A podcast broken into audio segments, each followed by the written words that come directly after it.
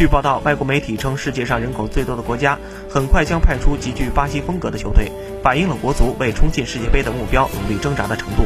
恒大此前八冠与两个亚冠很大程度上依赖了南美球员。报道称，费南多下底，高拉特横传，埃克森将球打进上角，阿兰与洛国富参与庆祝跳起桑巴舞。这些巴西人的目标是将中国带进二零二二年世界杯。这是一种遐想，但世界上人口最多的国家很快就能派出一支极具巴西风格的球队。目前，埃克森与洛国富都在理解的队伍中。据报道，高拉特、阿兰与费南多几乎完成了代表中国出战的文件。规划并非中国独有，但对中国而言是一种全新的方式。